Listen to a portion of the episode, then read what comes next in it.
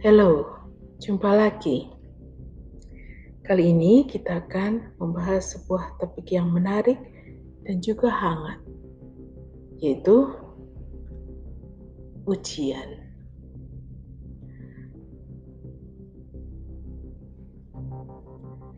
Dalam sebuah sistem pembelajaran yang baik, materi belajar diberikan sedikit demi sedikit untuk memberi waktu pada jaringan otak biologis kita untuk memahami materi tersebut.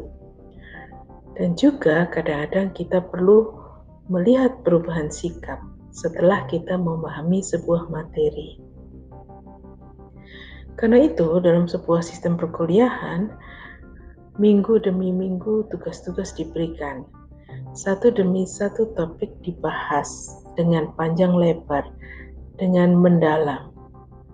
Misalnya, seperti yang kita sudah banyak pelajari tempo hari, sebuah metode induksi akan mencari banyak fakta-fakta dan baru setelah itu sebuah hipotesis bisa diberikan.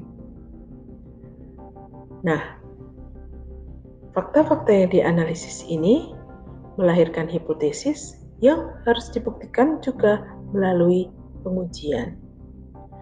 Jadi, memang proses ujian adalah proses yang biasa dalam mempelajari alam, dalam memahami alam.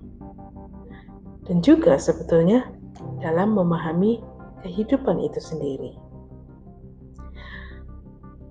Setelah memahami, biasanya kita lanjut untuk mendapatkan banyak materi-materi yang lain yang juga berurutan sifatnya, pemahaman kita semakin mendalam, semakin meluas, dan kita juga bisa merefleksikan maknanya. Dengan kata lain, kita melakukan sebuah proses belajar melewati ujian untuk naik kelas. Nah, karena, karena itu, bagi mahasiswa yang sedang belajar, Jangan berkecil hati kalau kita harus menghadapi ujian. Lakukanlah belajar dengan baik-baik, maka niscaya ujian bisa dilewati dengan baik pula. Jangan menghindari ujian atau membenci ujian, karena itu juga tidak ada gunanya.